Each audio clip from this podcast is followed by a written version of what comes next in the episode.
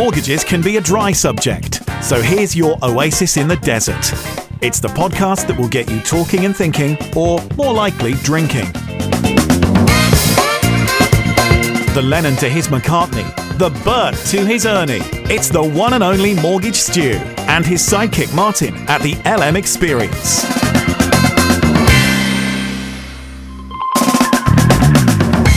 Hi there, you're listening to the LM Experience. This is episode 18. Good morning. How are you, Martin? I'm all right, Stu. How are you? I'm good, thank you. Jolly good. How's that? Uh, how's that uh, office of yours in the garden? It's going very well. Your man cave. Yeah, decorations going on. Good. Good. You got a pool table? No, Dartboard? no, Jukebox?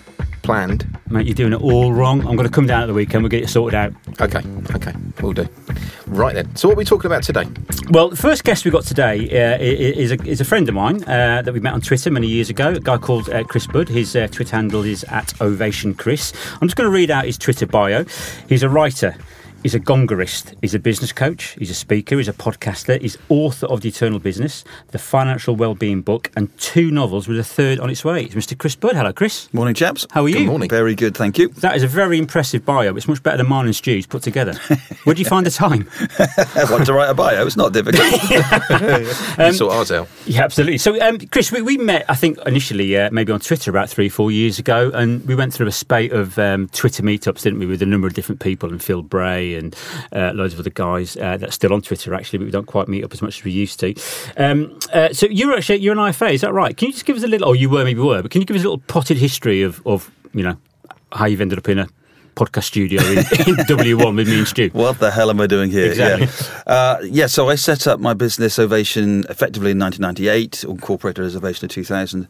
I built up a financial planning practice, uh, was fee based charging time from the outset, which in 1998 was pretty unheard Really of. rare. Yeah. Um, and uh, uh, 20 years later, I sold the business this year to, Right. to an employee ownership trust. So uh, I'm no longer an IFA. I'm still chairman. I'm still minority shareholder, but I'm not involved day to day anymore. Right, we're going to get onto that that, that sell of that business because that, that, that I think is really interesting because I, I, that's one of the reasons why I invited you on today just to find out how, how you went through that process. So, just going back a step though, you, you were fee charging in 1998 when no one had even heard of RDR. Yeah. Or fees, for that, for that matter. That was pretty. It was quite a, commission-heavy industry back then. What, Oh, very did much you so. see the writing on the wall early on, or did you just want to be different? I okay. So the truth of that one is my father actually, because my father was an IFA and he was old school. Well, he would have been in the nineties. You know that, that that's what it means. And he um, went bankrupt. Ah. So he lost his house, he lost everything, destroyed him completely as a man, all because he was used to selling a product for commission.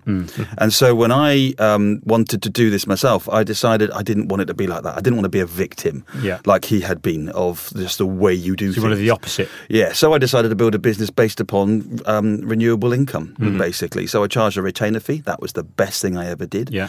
I don't know why you mortgage brokers don't charge people a retainer fee. Don't just wait for them to come Uh, back. uh, well, uh, it's, it's an interesting concept. Fees is a big debate in our industry. Um, and it's difficult for us to raise the standards of mortgage broking when you've got half the industry that say, oh, we don't charge a fee. And then you've got the other half that do. Uh, and, and the, kind- the clients in the middle. Um, Yeah, I think we had a there was a great deal of um, good progression towards the recognising that issue, following on from the downturn. Coming out of that, there was more of an an acceptance there that f- for everybody that everybody had to work differently, and I think from the client perspective, they were generally expecting to pay a fee. Yeah. it wasn't a case that they didn't want it for nothing. Well, you pay a fee to everybody else for whatever you get, don't you? Yeah. And if you don't pay a fee, you know you're paying somewhere else. So just be open there about are it. no free lunches. Yeah, yeah, Yeah. absolutely. And so, so when I started doing this in the financial planning world, um, people literally laughed at me, literally. Um, We still are. yeah, but for different reasons. At least we've moved on.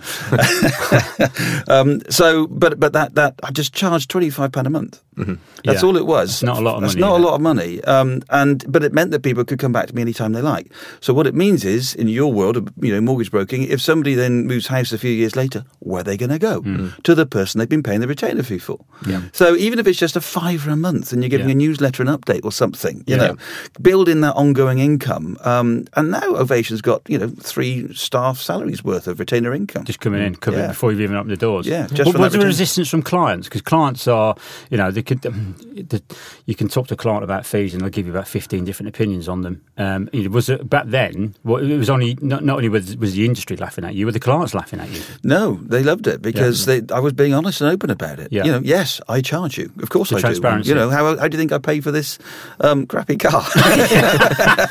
Which you still got. yeah. Um, so no, the clients loved it. The only, the only, uh, I mean, I used to see all these, these letters in the pinks um, from these crusty old IFAs were saying, "I've asked all my clients if they'd like to pay me a fee, and they've said no."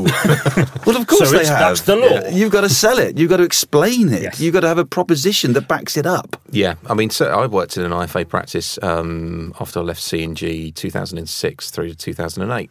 And the weird situation was within that practice, it was more of a national company with little offices dotted around.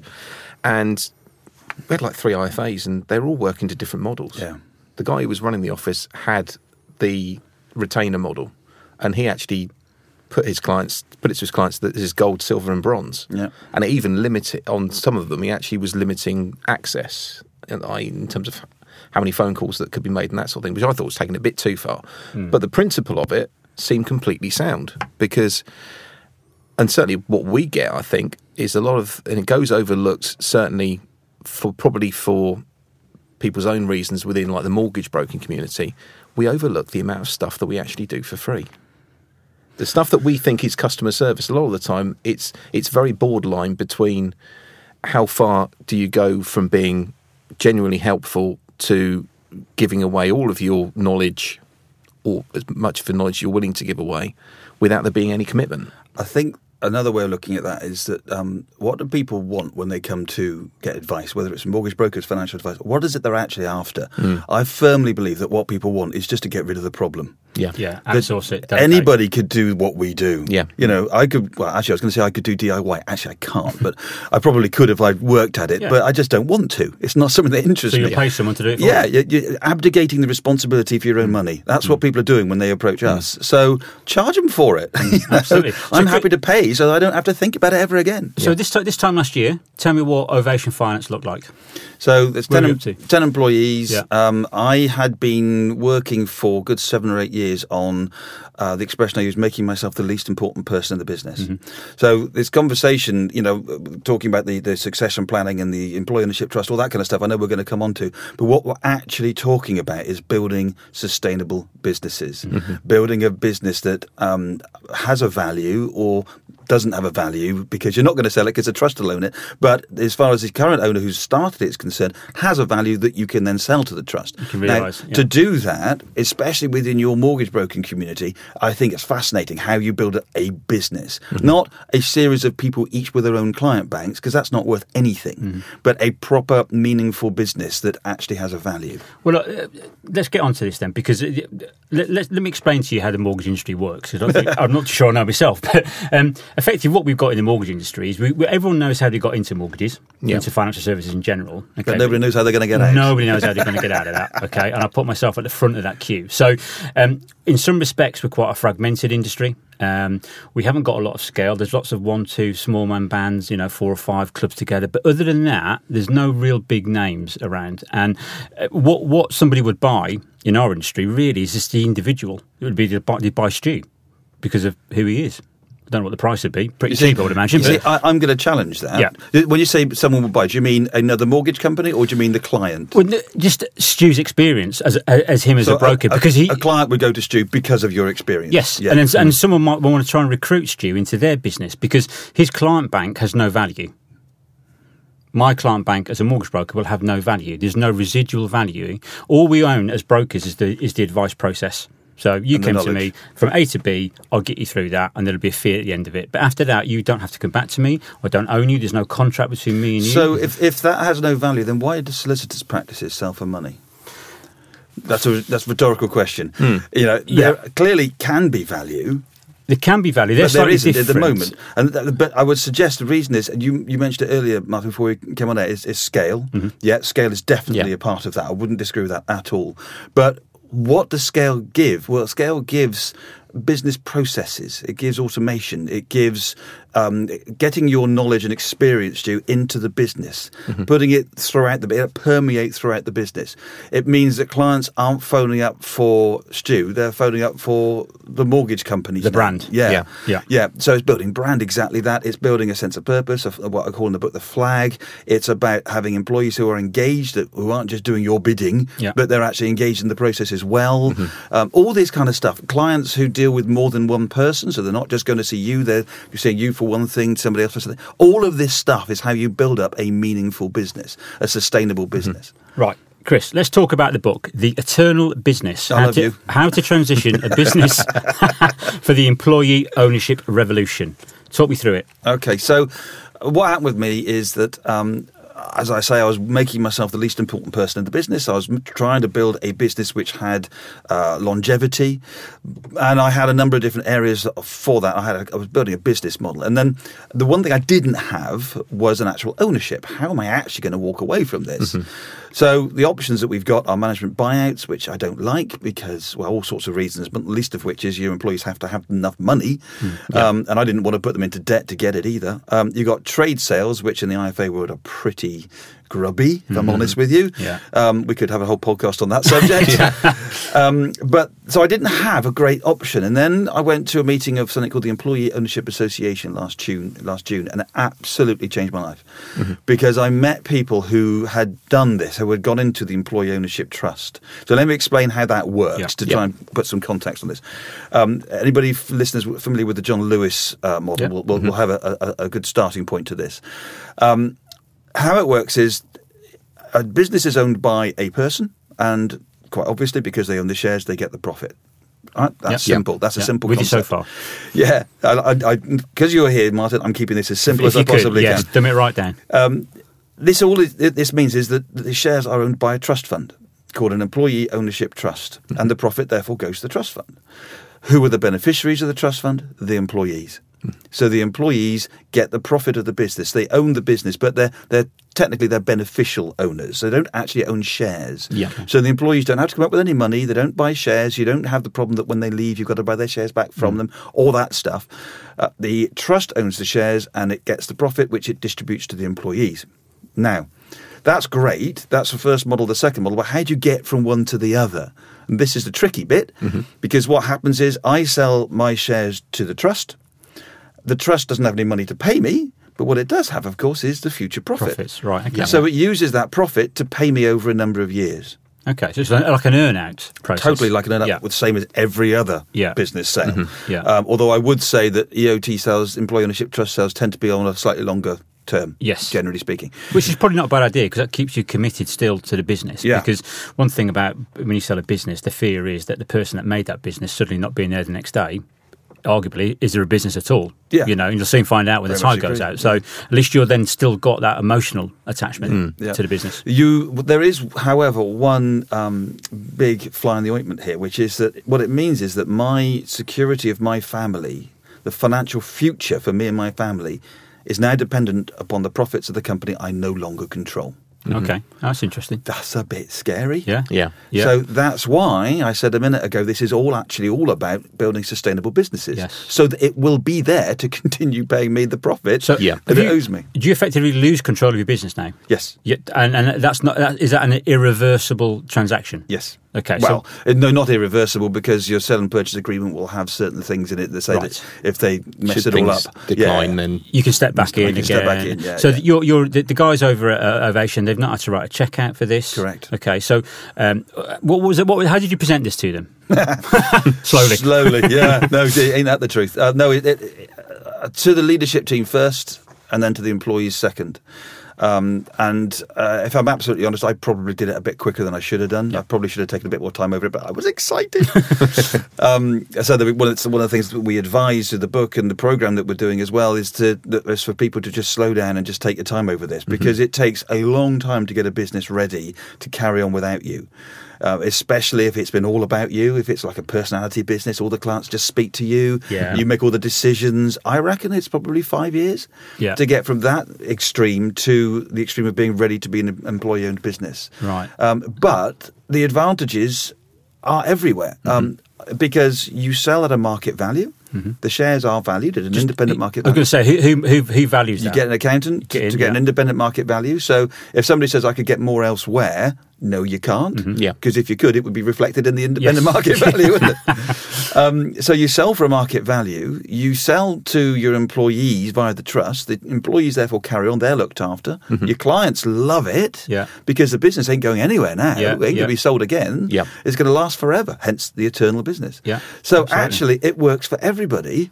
Um, but with that fly in the ointment, that your business has got to be able to carry on without you. Yes, good. So that's actually That's the why. sustainability element. Mm. Exactly. So that's actually why the book and the, and the online program is all about how to get the business ready.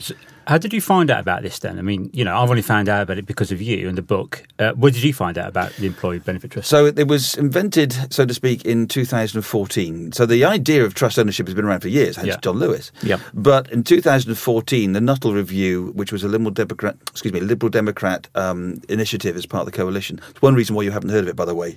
It wasn't, wasn't a Don't Tory talk, idea. don't talk about it anymore.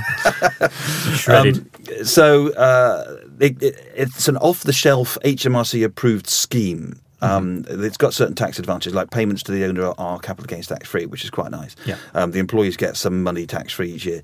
Um, so you have to. It's an off-the-shelf scheme that you can use. So it's only been around since 2014. If you imagine the ideal company size is probably say 10 to 250 employees. Oh, you're quite a big company then. That's not a that's not a rule, by the Yeah, way. yeah. But that's if you just get a broad That's what's idea. aimed at, generally. Yeah, if, if it's three employees and you walk away, is it going to last? Yeah. You know. Yeah. So um, there's 280,000 businesses of that size in the UK. Mm-hmm. There's currently around 320 employee ownership trust companies. Okay. So it's So very. we need to get the story out, don't we? Yeah, yeah, Basically. it's very new, but it's it absolutely is going to be massive. Right. Um, I heard about it because of uh, the solicitor I was dealing with, who kept giving me options that I didn't like. um, solicitors for you. yeah, and charging me for them. Um, he, he kept offering me these corporate deal, corporate arrangements, and none of them are bimbos and bimbos and all this kind of. Mm. None of them work for me. Um, and then he, slightly exasperation, I think, said, "Go and talk to the Employee Ownership Association." Yeah, in the bottom drawer. I've got about this That's one. right, yeah. And it was just, oh my God, that is everything I want, Yeah. you know. Yeah. Um, so who does it work for? Companies who want to leave a legacy, owners Yeah. Mm-hmm. who want to get out at a, at a market value. Um, actually, uh, management teams who want to buy in but haven't got the money.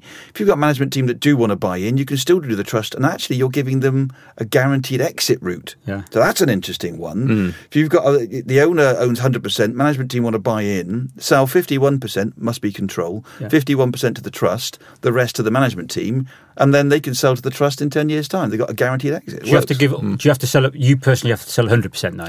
No. Can you, uh, you can leave some skin in the game. yeah, you? I, I keep a minority shareholding. Yeah, Yeah, yeah. Um, the trust does have to have control, so it must be 51%. Okay. Okay. Okay.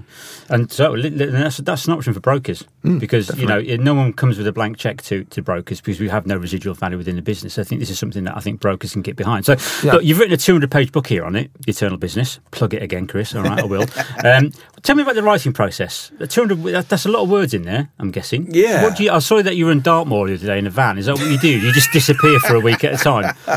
Well, it helps. Yeah, yeah. Good Um, news for the wife. I uh, so I I. I like writing. Yeah. You know, I enjoy it. I think that's one of the things you've got to. It's very important if you're going to write. Is you've got to enjoy the process. Um, but uh, there's a there's a process to it. Uh, I use postcards actually. Right. I um, when I'm getting the idea of a, kind of a narrative for something, uh, whether it's the novels or the or the other books, um, I get postcards that I just put out on the kitchen table and I just write down what is everything I want to say. Yeah. And then I just start to say, well, you know, what sort of order should these go in? Um, can any be grouped together? Uh, and after a while, it might be kind of 40, 50 postcards. And after a while, there's something just starts to emerge. Yeah. Okay. Um, so that's how I do it. But you've got to have the big idea first, Yeah. clearly. Um, Because you've done novels, haven't you? Do you want to plug Yeah, those while you're novels. doing Well, everything else? May as well. Go on. yeah, why not? I mean, put, put my name into Amazon and all four books come up. Yeah. Um, but yeah, I, I spend Wednesdays writing fiction. Right, okay. Um, and I love, uh, I love that. Uh, you don't make any money. Here's a Yeah. question for you, right? What do you think, right, is the average earnings in the UK from a novel in, in its first year of publication? Well, I think by definition it's probably going to be low, but I'd say 10, 10 grand. Yeah, it's true. Uh, five. Two hundred and thirty-six pounds. Yeah. Okay, it's a labour of love, isn't it? Yeah. Per word, that's that's not a lot of money. Per, per hour, and they spend- Even less. you do not do this for the. For, you do not write novels for for fun, um, So- for, for money. You do it for fun. What, so someone's, someone's listening, and I think there probably will be at least one or two. What uh, if they're interested in Where's this? my mum for a start? Exactly, yeah, and mine, That's Stu's. Yep. So, uh, the eternal business, if someone wants to be interested or get involved in this, what, what would they do? Chris, Okay. contact you or? So yeah, absolutely. So uh, Chris at theeternalbusiness.com. Drop me an email if anybody wants to know more about how this works. I would really recommend if anybody's really interested, go and well, obviously buy the book first. Obviously, that's yes. obviously the on first thing to Amazon. do. yes, where do you get that from? Amazon? Uh, Amazon, yeah, or Harriman House is a publisher. But Amazon's Yeah. the easiest thing to do, really. Um, but then go along to a meeting of the Employee Ownership Association because you'll meet other businesses who are employee owned and who are so passionate about it. The employees are so engaged; they want to make this business work. And here's the here's the really important clue. It's not because they get bonuses at the end of the year. That's nice, hmm. but actually it's because they're now getting involved in the running of the business. Vested interest. And they get fulfillment from that. Yeah. That's why people get so passionate about and have it. you have you seen that with with your Oh, team? so Is it a different mindset completely? Very Yeah. much so. Very much so. Very so engaged with the business. Yeah, now. absolutely. So, so it, yes, it's about some tax reliefs. Yes, it's about being able to get out. They are obviously important. But first of all, spend time building your business to become a sustainable business, the business that's going to last without you. That's what the book's about. And then we are just about to launch an online program for companies to go through. Mm-hmm. 12 modules. The first module being about how owners can actually understand is this what I want? Yeah. And then the, um, the first uh, set of four modules of that. Then there's four modules about getting the leadership team involved, and then the next lot is um, building up the employees and the, the company. So it's basically a model to follow for several years to build a business that you can then exit into an employee ownership company. It's interesting, isn't it, Stu? It is indeed. Yeah, because I think normally We might be able what to get out of the industry. Oh, yeah, yeah. but the thing is with it, normally, if you are entering like the mortgage broking industry, all that ever gets told, all you ever get told about, if you kind of go in with third party firms or anything like that, is how you get in. Yeah, yeah. There's never any discussion about what happens once you're up and running and when you want to leave. Well, I think And this I- is really interesting. Yeah. right. It's it's un- it's, it's a little known facility um, that Chris has taken advantage of, uh, and I think it's great to get that story out there and get other people engaged with that. It won't be I'm- for everyone, but it'll be for somebody. I'm so I, I genuinely think this could be society changing. Yeah, yeah. Mm. If you think you've got somebody who's got two job offers, one is for a boss who owns the business, makes the decision, and keeps the profit, Yeah. and the other one is for a company that you get the profit and you get to have a say in the decisions. Yeah. It's Yeah. a no-brainer, isn't it? Exactly. Absolutely. But you've got to build a business first. And do you know what? This is that. This is. Uh, I talk about five years and building a business, and that might sound a little bit scary to some of your listeners who maybe you know young mortgage advisors on their mm. own. It's great fun. Mm-hmm. Yeah. I had an absolute blast Yeah. for seven years getting the. Well, that's not strictly true. There was a lot of stress. In a lot of breakdowns along the way as well. But yeah, no, it, it it is a cha- business is a challenge. It's a positive and a negative, uh, and it's full of peaks and troughs. But if you actually journey. know, if you know that you've got that end point that you're aiming aim for. Yeah. Mm. it's so much easier. Um, I wish I had known about this donkeys years ago. Well, because we, we, we've we've we've solved that problem for a lot of people who didn't know about it. You've educated them now, Chris. So thanks for that, and I'm sure we'll have you back on again at some point in the future, and you can tell us how that's going. Two quick questions for you before Okay. you go. Got a question from Coventry Building Society.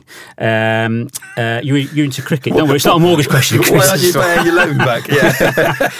yeah, can, can you ask Chris to give us a call? No, uh, you're into cricket, aren't you, He's Chris? not returning them. Right. Question: How will the T20 game affect Test cricket? God, uh, I'm all for T20 because I think it gets more kids going to watch cricket, but I don't go to many myself because it's not proper cricket. Yeah. um, it's like a different game. Um, Disney, isn't it? Yeah, yeah, yeah. It's it's it's like a a, Theatre. a, a McDonald's as opposed to a, a Michelin star meal. you Yeah, know. yeah. Um, you can enjoy it; it's fun, but you don't remember it. Then you it week when you get home. Yeah. There won't be. You won't look back in in 50 years' time and celebrate the great T20 players. Yeah. You know, you'll look back and celebrate Alastair Cook Yeah. for his extraordinary bravery and feats of. Yeah. of- so I, I'm all for it, but it should be an entry level. Um, unfortunately, I think the uh, the people who run cricket don't really like cricket very much. So is it, Test cricket survive? yeah, I Yeah. think so, but uh, but they are trying to kill it. What about the county game? The authorities. Well, it's got to survive because. Um, we have no Test cricket. The, but whether you get any, yeah, you get no Test cricket. Um, but whether you'll get anybody going to watch it uh, another matter. I mean, I go to Gloucestershire all the time, and you might get a smattering of hundred or two hundred people there on a, on a weekday. Um, but if you didn't have that, you wouldn't have the guys coming through to the to the Test team. So Yeah. Right, last question. Do you want to ask the, the, the famous last question, Stu? Oh, yeah. Are you into football at all, Chris? Uh, uh, no, I'm a Bristol Rovers. They- supporter. ah, yeah, that's your team, Bristol Rovers. yeah. Ah, okay. We go Are you- occasionally, yeah. You go. Common, Oh, I- common denominator here. There is a common denominator. I Rickie was- Lambert, Rickie Lambert. Why? Did he play for Liverpool? Southampton, Bristol Rovers. and Bristol Rovers. Were you- were you Br- Bristol Rovers first. Yeah. Yeah, well, yeah, they all start there. Yeah. Yeah. then they come to Southampton. And then you always end up at Liverpool. Always end up at Liverpool. Yeah. Thank you. Right. Well, I think it's been really interesting, Chris. Thank you for your time. No, thank good you for luck having me, with, guys. Good luck with your, your, your new venture. Um, uh, if you want to follow Chris, he's one of the more interesting tweeters. Um, I say, I say that through gritted teeth. Uh, at Ovation Chris is his handle. Uh, it, there's always what I like about you, Chris, on Twitter is that you'll always get something different. Some people all they tweet about is the same stuff, but you'll get a bit of cricket, you get a bit of business, you get some really bad jokes. um, uh, but it makes it for an interesting, interesting read. So thanks for that. So uh, that was the end of episode 18. Episode 18, it was indeed. Yeah, thank you very much, Chris. So you can check Chris's books out on Amazon. If you just search for Chris Budd, B U D D, you will find his books on there. Go and have a look. Um, Um, also, as well, if you'd like to send us any suggestions for future guests or future questions for our programme, you can follow us on Twitter, which is at the LM Experience. And we will be back again soon with another guest. Goodbye. Goodbye. Thanks for listening, and please subscribe and follow us on Twitter. And remember, there ain't no party like a highly regulated mortgage party, and your home may be repossessed if you do not keep up repayments on a mortgage or any other debt secured on it.